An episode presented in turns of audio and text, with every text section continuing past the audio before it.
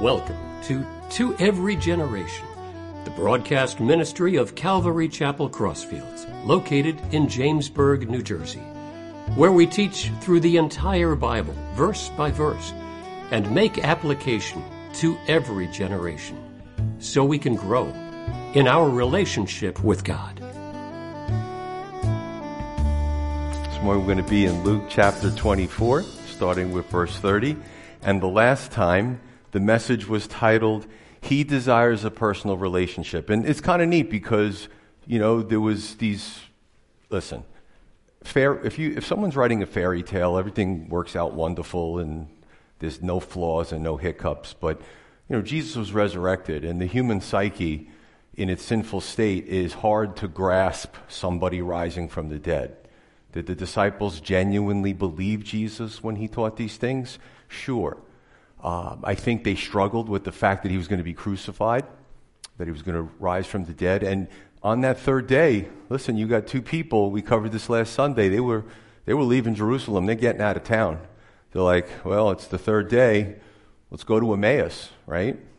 But Jesus meets them on that road and he's just tender with them. He encourages them, he helps them to rebuild that spiritual foundation. And folks, it's the same thing with us. Nothing, nothing different a few thousand years later. The Lord loves us. He desires a personal relationship with us. And, you know, it's so much different than religion, right? It's so much more freeing. Uh, today, the message is titled New Year or New Season. So we just, I didn't time it like this, but the last uh, sermon in Luke happens to fall on New Year's Eve, which is today. And in American culture, listen, I don't have to go through the statistics on how woefully miserable the New Year's resolutions are. You know, usually by June, over 60%, they've just, they don't follow it anymore, right? But largely because, and listen, a lot of them are good, right? I want to, I want to lose weight after all the holiday eating. You know, I want to stop smoking. I want to stop doing this, that, um, all that kind of stuff. And they're, they're good things, but they're, they're really more temporal. They're of the flesh. So they fail right? However, the disciples were embarking on a new season. So we look at New Year in American culture, but back then, the Bible taught, taught about seasons. We go through different seasons in life, things change. So the disciples were having really a new season of, okay, Jesus was with us for three plus years. It was really great. Every day was like a party. Then he was crucified. Now he's resurrected, but he's going to ascend back into heaven. So their new season was something that was more of a spiritual pursuit, right? They had to get used to the less than tangible Jesus, the receiving of the Holy Spirit, and going forth in God's mandate. And it's really neat because, folks, if you kind of make that, if we make that trans- transition, right, from flesh or temporal to spiritual, things go a lot better. And quite frankly, when we have a relationship with Christ as our Lord and Savior, other things really kind of follow. So, the emotional part of us, the physical part of us, a lot of things actually get better from partaking in a spiritual pursuit. So, there's my attempt from Pastor Joe to sort of make a parallel with New Year's Eve resolutions. I'm not telling you not to try to do good things for yourself in your life, um, but I would say that the spiritual part of it is more important. And we're going to look at this in four parts. So, jumping in, fish, finishing up from last time, Luke 24, verse 30, it says, Now it came to pass as he, so Jesus is talking with these two disciples that are leaving Jerusalem. you know, they don't see anything amazing happen in the sky yet, so they, they leave, right? But Jesus convinces them that it's really him, and then they eventually go back to Jerusalem. So it says, It came to pass, and this is the, the, the crucial point right here, that as Jesus sat at the table with them, he took bread, blessed them, and broke it and gave it to them. Then their eyes were opened and they knew him, and he vanished from their sight. And they said to one another, Did not our heart burn within us while he talked with us on the road and while he opened the scriptures to us? Remember, he was veiled at that time. So they were amazed and blown away by his teachings, but they didn't know it was Jesus yet. So they rose up that very hour and returned to Jerusalem and found the eleven and those who were with them gathered together, saying, The Lord is risen indeed and has appeared to Simon, Peter. And they told about the things that had happened on the road and how he was known to them in the breaking of bread. Now, as they said these things, so Jesus is, he's gone, now he appears again. Jesus himself stood in the midst of them and said to them, Peace to you. So one out of four is the tide is turning. The tide is turning. So the followers, a lot of the followers, as we read, we take all the gospels together, they're reclusive. They're probably scared, right? They're sad, no doubt. What's going on? Is, Jesus going to come back? However, they move, they transition to gathering together, talking, right? There's an excitement. Oh, you saw him? Oh, I can't wait to see him too. There's, there's joy in this situation, but it's a slow process. And it's safe to say that uh, the Lord's followers were traumatized by the Lord's crucifixion. Right? Every day was awesome. He's, he raised the dead. So for them to see Jesus get arrested by the Romans and actually beaten and flogged, and why aren't you fighting back, Jesus? Like, uh, you know, you, we would ask these questions. But he had to die for our sins. He had to let the process play out. So it was, it was certainly traumatic. But verse 32, I love this. The two, after Jesus, you know, leaves again, they say, Did not our heart burn within us while he talked with us on the road and while he opened the scriptures to us? When we're exposed to God and his word, does our heart burn? Okay, let me just get the elephant out of the room. A lot of eating for the holidays. I don't mean heartburn and GERD, okay? I mean, didn't our hearts burn? Right? When you look in the Greek, the word means to set on fire or to be consumed. Right? I know for me, when I first became a Christian, when I was in religion, and I went to my first Bible teaching church, and I'm listening to the pastor, and he's like, he's like reading God's word, and he's explaining it, and something was going on inside of me, you know. And then I'm like, all right, I got to come back. I didn't know anybody in that church. Came back, weeks, months, and I just, I couldn't, you know, Pastor Paul, Pastor Vinny, and I sometimes talk about the early days. We couldn't get enough, right? If we missed a message, we'd have to listen to it afterwards or, you know, do all those things. But it, it's, a, it's an incredible thing when our hearts burn as a result of the presence of Christ and the presence of His Word. And that's what supersedes maybe rituals and roteness of, of religion. And I'm not knocking religion because actually that word, when you look it up in the dictionary, has multiple meanings. So, but most importantly, the Lord wants a relationship with us. He doesn't want us to check our heart at the door and speak to Him through something that's been made up that somebody told somebody to say over and over again.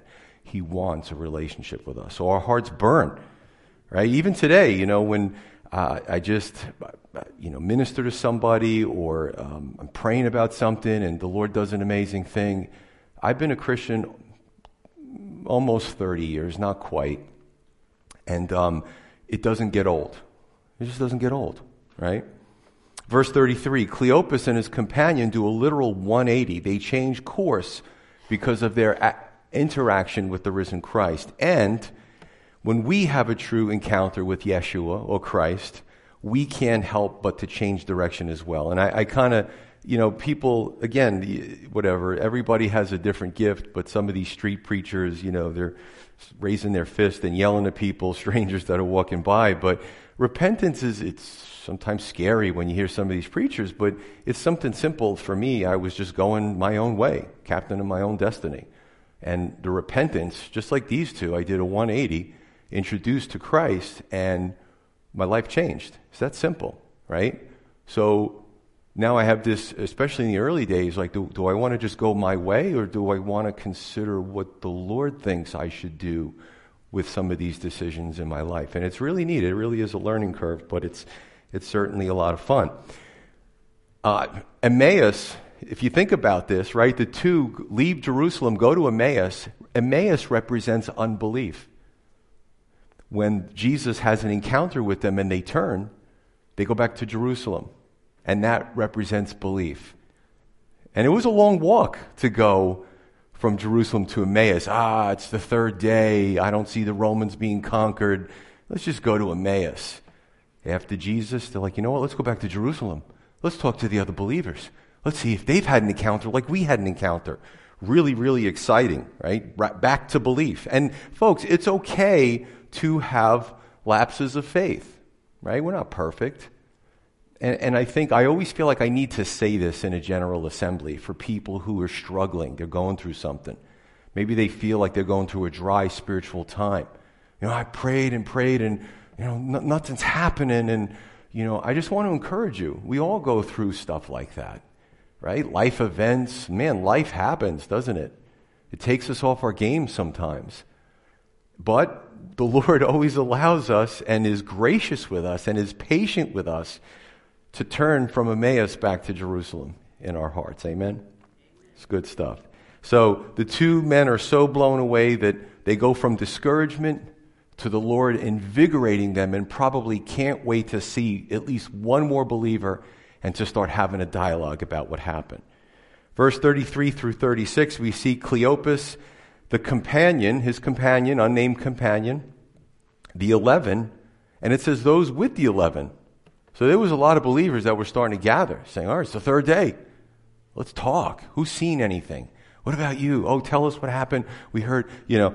So it's, it's a really a turning point here. They're comparing notes, but they're also rejoicing. And again, even Peter, right? Peter, bold Peter, man, he went through some crises. And we look up to Peter. We love Peter. But, you know, he, he rose quickly and he fell hard and then he came back again. And I love that. If you've lost your way this morning, I want this to encourage you. If you're on your road to Emmaus, when you're done listening to the word, that you would turn around and go back, meet the Lord where He's at, and start afresh. It's okay. Verse 36. It says, Now as they said these things, Jesus himself stood in the midst of them and said to them, Peace to you. But they were terrified and frightened and supposed they had seen a spirit. And he said to them, Why are you troubled? And why do doubts arise in your hearts? Behold my hands and my feet, that it is I myself. Handle me and see, for a spirit does not have flesh and bones. As you see, I have. When he said this, he showed them his hands and his feet. But while they still did not believe for joy and marveled, he said to them, Have you any food here? He's like, I kind of laugh. Jesus is so awesome. He just tries, all right, let's try something else here. They're all probably standing there with their tongues hanging out of their mouth. Is it really him? I don't want to say it out loud, but I'm thinking it. So he goes, Have you any food here? So he gave him a piece of broiled fish and some honeycomb, and he took it and he ate it in their presence. so let's try something else, right? Wow, it's, he's risen, but he can eat. And so for those of you that really enjoy, you know, my wife and I sometimes watch the cooking channel. Um, we get to eat in our glorified bodies. We'll talk about that. So, two is a paradox of beliefs. I believe, I don't believe, I believe, I'm not sure I believe. Mark 9 23 through 24. A man comes with his son, and his son is, he's really in, in a bad way. And Jesus wants to heal the son and says to the father of the son, You know, do you believe? And the father said, Lord, I believe. Help me with my unbelief. Wow. Talk about a contradiction. Lord, I believe, but help me with my unbelief. And it, aren't there times that we are a walking contradiction? Doesn't that happen sometimes? Jesus didn't yell at the guy, he just healed the son.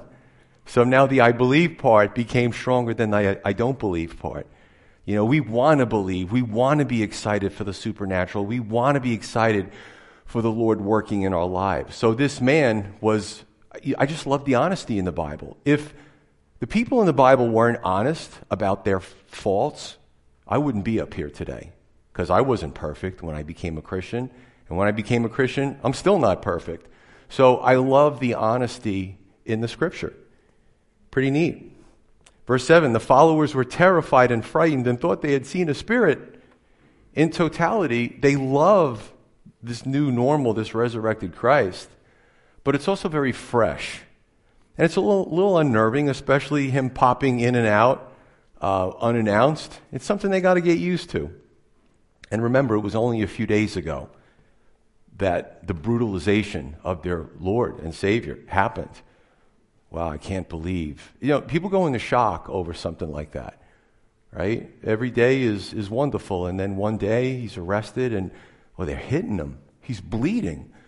They're, they're abusing him. They're, oh, when's this going to stop, right? It's, it's a shock to the conscience. So they're, they're trying to get used to this. Verse 38 through 40, they see him, they hear him, and they touch him.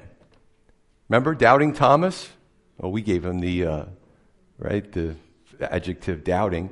But Thomas basically said, and I'll paraphrase to the rest of the believers, it's great that you all said you saw him resurrected, but I'm not going to believe unless I can put my fingers in his wounds, basically.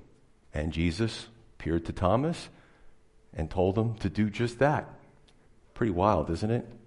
So Thomas needed a little bit more than everybody else, but he got it. And Thomas devoted his entire life literally traveling a world away, almost to the other side, based on the way the world was back then, to bring the gospel to anyone that he would meet. And he died a martyr's death. That's how powerful that experience is, was with him. So Jesus helps ground them. He used by using their senses, right? Eyes, ears, touch. He's reasoning with them. You could almost put this in a medical and psychological manual, right? A behavioral manual. Because what he does is they suffered a traumatic event, and he, he, there's this slow progression of him being gentle with them over this 40 day period before he ascends into heaven, right? Jesus can do a lot of things. He can heal us, and you know he can make things happen. But you know, Jesus isn't a genie in the bottle where every day he comes and does something, and you know, well, I'm just gonna, I'm just gonna wipe it away, and you're gonna be fine, and you're all gonna be happy and walking around. He had to strengthen them for what they were going to experience in the next few decades and their followers. So he, it was a slow progression, right? Jesus, in essence, is saying, you know, you're looking at me. I'm not an apparition. I'm not a spirit. Well, Jesus is spirit, but the way the translation meant, they thought they had seen like a ghost or some supernatural apparition, you know, that they didn't understand. But Jesus was showing them his body that he could eat. He had structure to his body. And I love this too because in 1 Corinthians, the Apostle Paul tells us that one day will be, our bodies will be changed, right? We'll be like him in, in a sense that you know, we, we don't get cancer, we don't get old, we don't lose our eyesight and our hearing. Man, I'm getting to the age now where I know I shouldn't say it, but I'm going to say it anyway. You know, the other day, as I said to my wife, Do you know where my phone is? I had like a bunch of things in my hand. One of them was my phone, but it was covered by the keys and my hat, and oh my goodness you young people, one of these, you're going to see. Enjoy those young bodies. That's all I can say. They're like, we can't understand what the pastor's saying. We can't identify. You will if, if the Lord doesn't tarry. I remember those days. It wasn't that long ago. You know what I'm saying? So, uh, I'd love to see their young faces and their vibrance, right? But the Bible tells us that even the, the good that we have here and, and what our bodies can do, our abilities, that in 1 Corinthians 15, we're, we're going to be changed. We're all going to be changed. Our bodies are going to be, they're going to be eternal. They're not going to have issues with a lack of oxygen or uh, blood pressure or, uh, you, know, you know, pressure from the ocean depths. We, we get to see when we talked about Revelation, I brought a lot of scripture in, the amazing things we're going to experience when you know, we get those new glorified bodies. And that's exciting. It really is. You don't have to worry about your A1C or your sugar levels or any of that nonsense. That goes out the window. so, um, and I, I, like this too because false teachings developed uh, maybe centuries later that Jesus was an, he was uh, you know invisible and he wasn't really there, but it looked like he was there. And there's sort of some of these Gnostic teachings. When you stick with the Scripture, you you totally understand this. You totally get it. And the and the, the wounds from what he did to redeem us, apparently they'll always be there, right? The, on the side, Thomas checks the, the wound in the side. The wounds are still there. Some people say scars. I don't want to nitpick, but, you know, he was wounded. He died. Didn't have enough time for the skin to scar. he rose three days later. And I just believe that there is, there's a mark there because of what he did for us. The Apostle John uh, sees the heavenly throne room, uh, Revelation 4 and 5, and he says, I, I saw a lamb as, it, as it looked like a lamb that was slain. Right? You speak about, about Jesus. So we always know the love that he had for us. We'll always experience that love and be reminded of it for eternity. And again, not in a bad way, but in a good way. Right? We, we talk about the millennial kingdom where evil is bound for a thousand years and people start to reproduce, right, in this glorious new kingdom with the Lord running it. And Satan is released one more time to deceive. And many of those people, under the perfect environment, will go with evil. It's amazing. You know, people say today, and, and we have this thing even with our government, if we throw enough money at it, we'll fix it. Right? What, war on cancer, the war on poverty, the war on drugs. We're not solving anything. We're just throwing money at it. Um, there's a spiritual root and element to these things. Um, so the, the idea, even Adam and Eve, they had bliss. It was perfection. It's, it's faulty uh, philosophy because they had everything they could possibly want and they still fell into sin. But the good news is, after all this is over and we are in those redeemed bodies, we won't sin anymore. We won't wrestle with ourselves, right? We won't be irritated or disappointed with ourselves. All those things will be a, a distant, a distant memory, so to speak. So, pretty wild stuff. Um, I'm looking forward to the new bodies, no doubt, as I get older. But verse 40, verse 40 is kind of strange. And you, sometimes you read the Bible and you say, you know, you read it and you, you're not really sure what it's meaning here, right? Actually, it's verse 37. But they were terrified and frightened and supposed they had seen a spirit. Verse 41 But while they still did not believe for joy and marveled, what does that mean? I looked at some uh, different translations. One of them is that, quote, a different translation is, they still did not believe it because of joy and amazement. Again, this, this ti- message today could be titled Walking Contradictions. Again, they're amazed. They're, this, this is so cool. Like, this is actually happening. But the, the belief part still has to catch up with the experience, right? We do a study of the human brain and the human mind. You kind of understand some of these things. Um, you know, you ever, you ever been you hear about somebody who got into an accident, a loved one, and you go to the hospital and you know you see them and you, you have so much adrenaline and anxiety that you're, you're, you, you have anxiety and you see the person and they're well and, and you're touching them just to make sure they're all in one piece, right? So part of you is happy, but part of you still has that anxiety. But the anxiety shouldn't be gone because you see the person, they're okay. But this is the way we are as human beings. We can have conflicting emotions. And that was going on here um, showing his hands and feet, eating in their presence. It's like a slow, steady desensitization therapy. And over time, over those 40 days, he gives them what they need. He goes, goes to other believers, comes back, right? And this happens until the ascension into heaven. So let me go back to verse 36, where Jesus stands in the midst of them and says to them, Peace to you. Peace to you. We see three types of peace in the scripture. Actually, we see four, we actually see multiple types of peace. In Romans 5, it tells us that the sinful state of men and women, we're at enmity with God, and we, we don't realize it. However, in Romans 5, that when we receive Christ as our Savior, He has paid the sacrifice for sin, we have a peace with God, right? There's no more enmity. We're, we're good. Us, and, we're good. Right now, we're good because Christ has died for our sins. So that's one type of peace.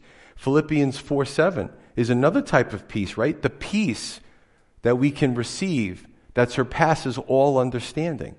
It doesn't make sense. Wait, you're, you're, and I, I've met people, uh, mentors of mine, that were going through some horrible things, and it wasn't a show. Like they were, they, they just had joy, they had peace, and as a, as a young believer, I would scratch my head and say, wow, how is this? Has to be supernatural is that peace that surpasses all understanding. We see the peace in the fruit of the Spirit love, joy, peace. So now, as believers, as we grow in the Spirit, we exude that peace. right? It's part of our makeup, it's part of our character. Do we get it right all the time? Of course not. But we, we start to see a characteristic. I, the old, I remember the old Joe. It definitely, I look back over decades and like, definitely there's a change. And, you know, it's not like, oh, I'm the pastor, I don't have to change anymore. God still wants to do a work in me. It, the, the, whole time I'm, I'm on this earth, He's still going to work with me, right? And that is in conflict with the world's peace. What is the world's peace? What are we seeing in the news lately, right? A ceasefire. So the world will be happy when there's no more war. Okay? But the Lord's peace gives us peace in the middle of these storms. Seeing what happened in Sudan and Nigeria and uh, Ukraine and, you know, a lot of these places, these the people who are tied into the Lord and there's bombs going off and, you know, getting food and water is difficult, but they, they're exuding this peace to others in the area. That is a powerful thing, right? But the world says, no, no, no, you'll have peace when we make your circumstances and, surroundings better. God says, no, I will carry you through those storms. So you can have peace through the storms. I tell you, as somebody who was brand new in the faith, that's what I wanted because I didn't have that. I didn't have that.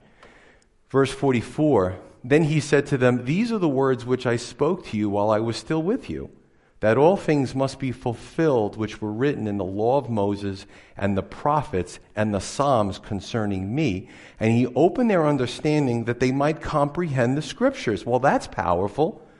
I don't like the teaching when pastors say you need to read a chapter a day. I would rather you read a few verses one day and say, wow, that, those verses really spoke to me. Right? The devil knows the entire Bible, but he doesn't apply it, obviously.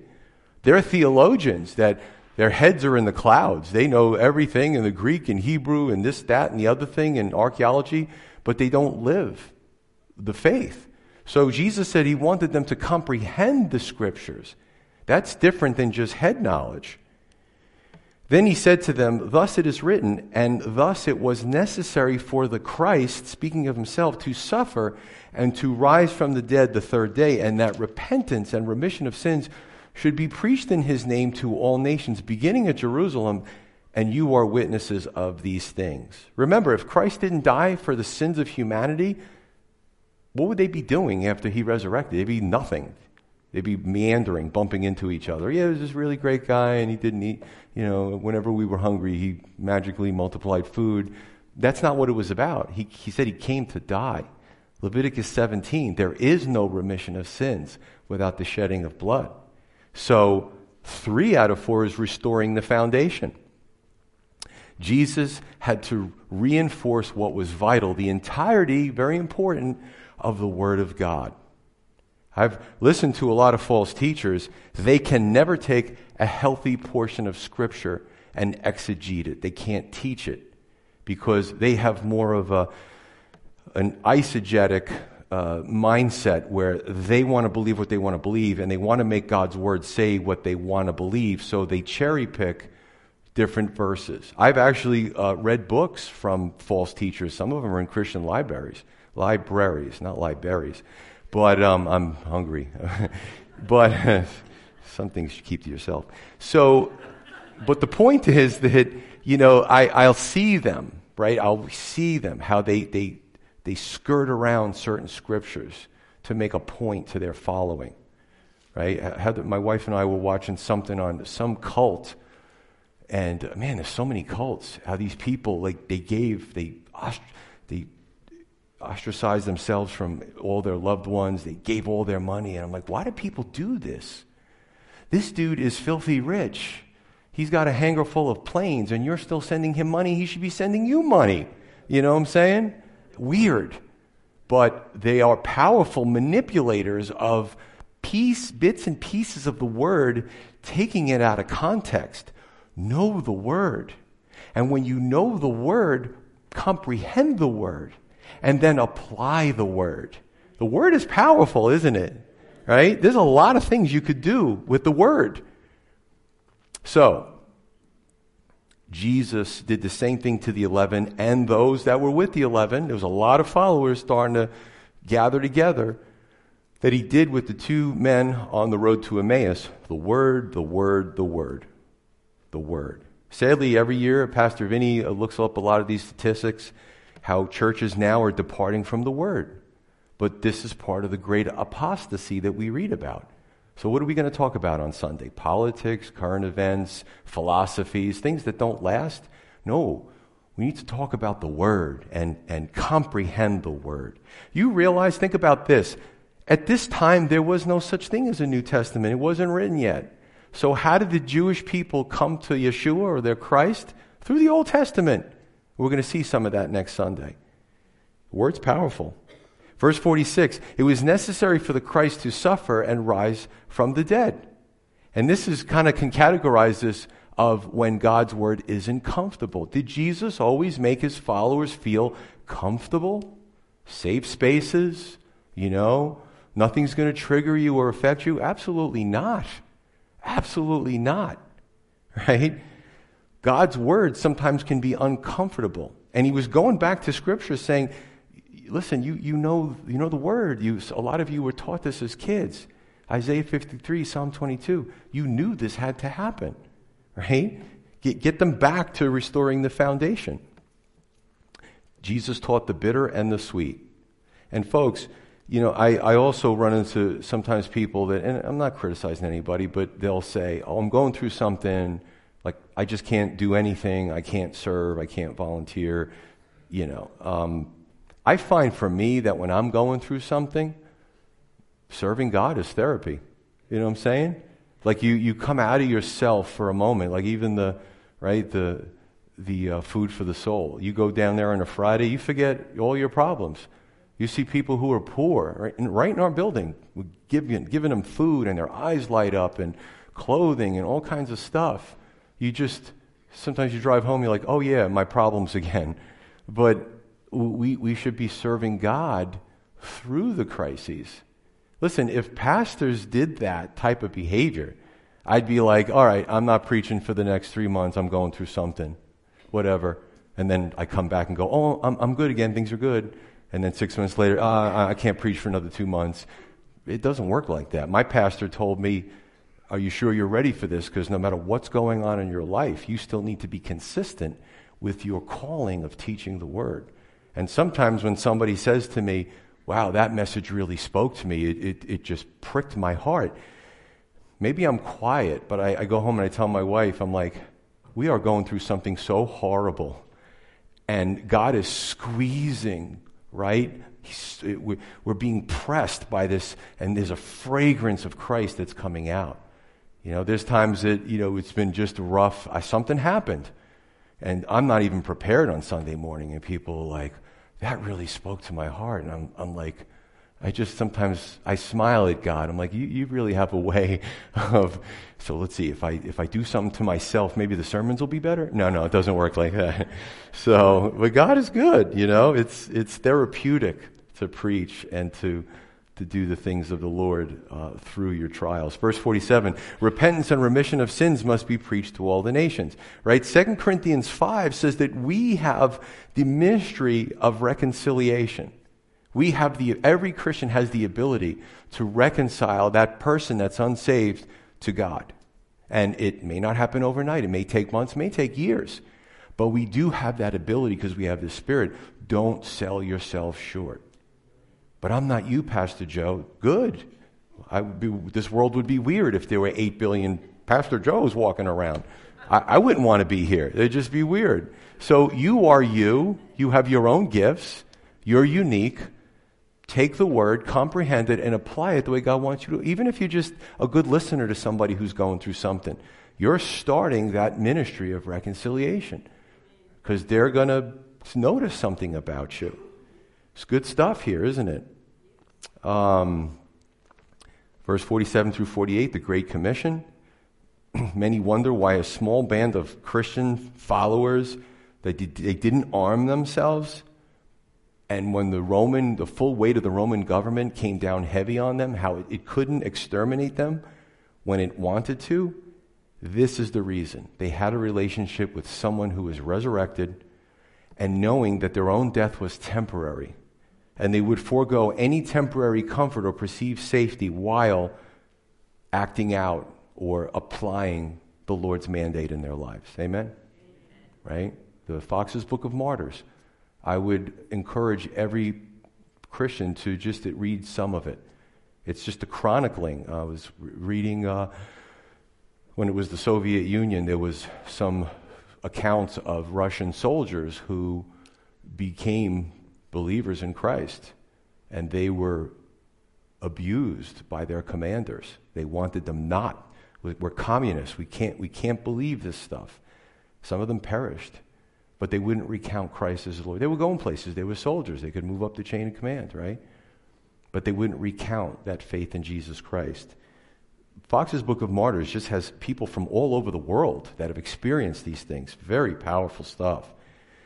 Um, and in the other Gospels, you know, it, it adds what Jesus said about going and making disciples. Again, as Christians, we're supposed to be concerned with everyone's salvation.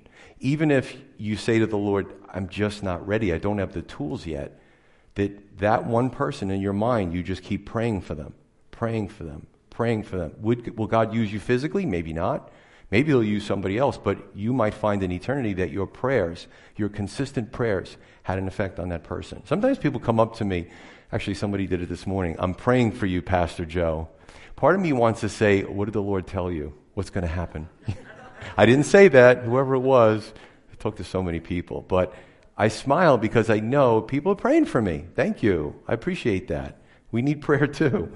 So, good stuff. Last few verses, verse 49. Behold, Jesus says, I send you the promise of my Father upon you, but tarry in the city of Jerusalem. Wait there until you are endued with power from on high. He led them out as far as Bethany, and he lifted up his hands and blessed them. Now it came to pass while he blessed them that he was parted from them and carried up into heaven, and they worshiped him. We're going to end on this note because there are false teachers that say, well, Jesus was just a man. No, if Jesus was just a man, he couldn't have died for our sins. Not possible. So they worshiped him and returned to Jerusalem with great joy and were continually in the temple praising and blessing God. Amen. Amen. Right? So, four is a learning curve, right? The ascended Christ. This was a learning curve for them. But he says, tarry in Jerusalem, I'm going to send you the promise of my Father. Uh, if we could turn to John 14 26, right? While Jesus was with them prior to the crucifixion, he speaks about the Holy Spirit. He tells them, and this was a foreign concept to them, but they would figure it out over time. But the Helper, the Holy Spirit, whom the Father will send in my name, he will teach you all things now, he's speaking about the time that he's going to be ascended, right? Because when he was on the earth, he vocally was teaching them. He was the Word of God. So, crucifixion, death, resurrection, Holy Spirit's coming. You're not going to be left alone. He will teach you all things and bring you to your remembrance all the things that I said to you, right? John 15, 26. It says, Jesus says, because he, so he said this a few times, making sure they understood what was going to happen. But when the Helper comes, whom I shall send to you from the Father, the Spirit of truth who proceeds from the Father, he will testify of me. Now, this is important because you know what? Those clergy and those preachers who say weird stuff and do weird stuff and say it's the Holy Spirit, they're going to answer to God. Holy Spirit is, is God, right? And I remember one preaching, actually, this one preacher died. There's a few preachers that died very untimely deaths that were false preachers. One guy was, and I heard the sermon. He's like, I got the Holy Spirit. I got the Holy Spirit. I'm going to release him. What do you have him in a cat carrier? What, what does that mean? I'm going to open the door and let him out? He's God. I don't have the Holy Spirit. The Holy Spirit has me. We, we got to get the relationship right far be it for me to, to tell God what, I, what I'm going to do with him and make, that's crazy. So weird stuff happens in the name of the Holy Spirit because I would say that arguably the Holy Spirit is the most misunderstood person of the Godhead. So when there's a misunderstanding, people take advantage of that. So the Holy Spirit came to what? Point everybody back to Jesus, to help us to reconcile the unsaved with their Creator, um, but also, right, to help that person, especially who's young in the Lord, to understand who God is, who's Christ, died for your sins. I can't do this on my own. I pray every time before I come up here. I, don't, I never come up here without praying. Like, Lord, you know, you, you know. And some things, sometimes I'll say something that's not even in my notes, and somebody will come to me and goes, That really ministered to me. Well, that was great because that was the Holy Spirit because I didn't even write it down. I don't know where it came from, how it had to come from Him. So, it's fun stuff doing this, right? And it says they worshiped Him. Now, even angels in the book of Revelation, twice, John got so excited because this angel was giving him this kind of guided tour of these visions. And two times in the book of Revelation, John, I don't think he did it to be blasphemous. He just was overwhelmed, sensory overload. He, he goes down and he bows down to worship at the angel's feet. The angel said, Get up, don't do that. Uh, we don't receive worship. It's only God that receives worship. So for them to worship Jesus and he doesn't rebuke them, who, who is he? Fully God and fully man. Um, 1 Corinthians 14, as we close. God is a God of order, right? We see this 40 day post resurrection transitional period with Christ's tangibility decreased, but the Holy Spirit increase. And the Holy Spirit points to Jesus. There's so much order. God is God of order, right? In the Old Testament, right, Father, you know, appearing to Moses and parting the Red Sea, and, and God the Father had, you would say, a prominent role. And what did he do through his prophets in the Old Testament? They pointed to the Christ.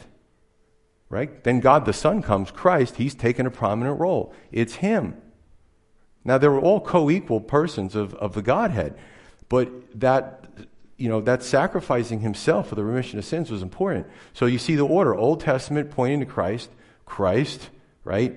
The, the understanding the meaning of salvation. Christ ascends, Holy Spirit comes. What does he do? Points back to Christ again. You see the order here? It's pretty neat. God is a God of order.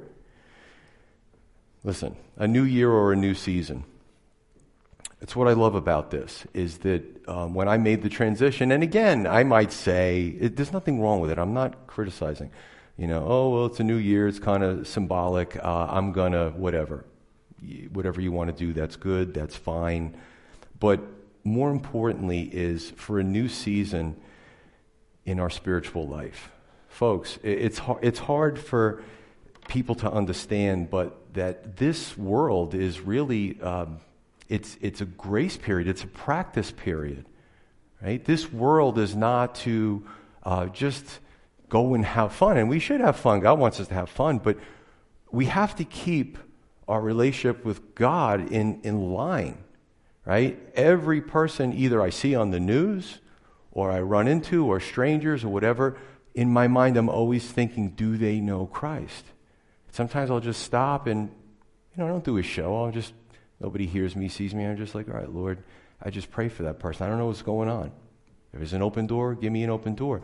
This, this life is, is, is a practice. It's a proving grounds, right? It, it's about us being reconciled to the living God.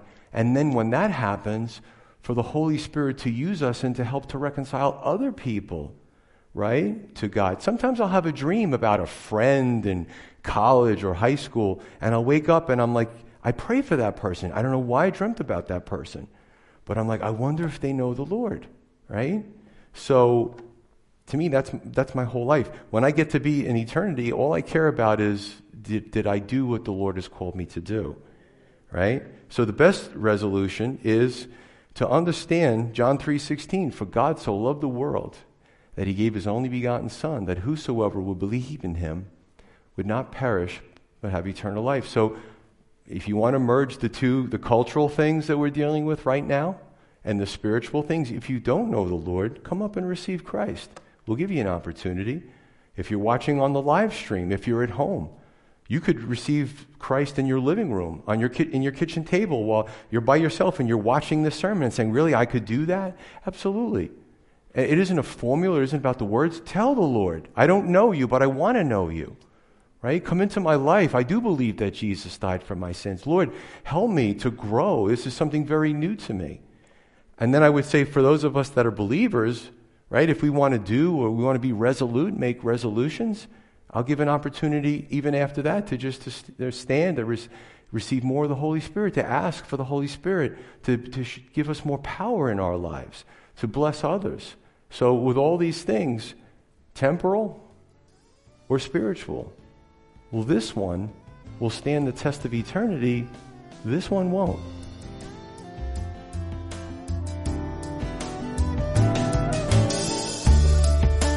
You've been listening to To Every Generation from Calvary Chapel Crossfields. We meet for Bible study Wednesdays at 7 p.m. and Sunday service begins at 10:30 a.m. On Sundays we have children's church for all ages, in addition to infant and nursery care. You can find out more about the ministry here at Calvary Chapel Crossfields by going to www.cccrossfields.org, where you can also watch or listen to previous messages. If you have any questions or have a prayer request, please email us at contact at cccrossfields.org. Thanks for listening, and may God bless.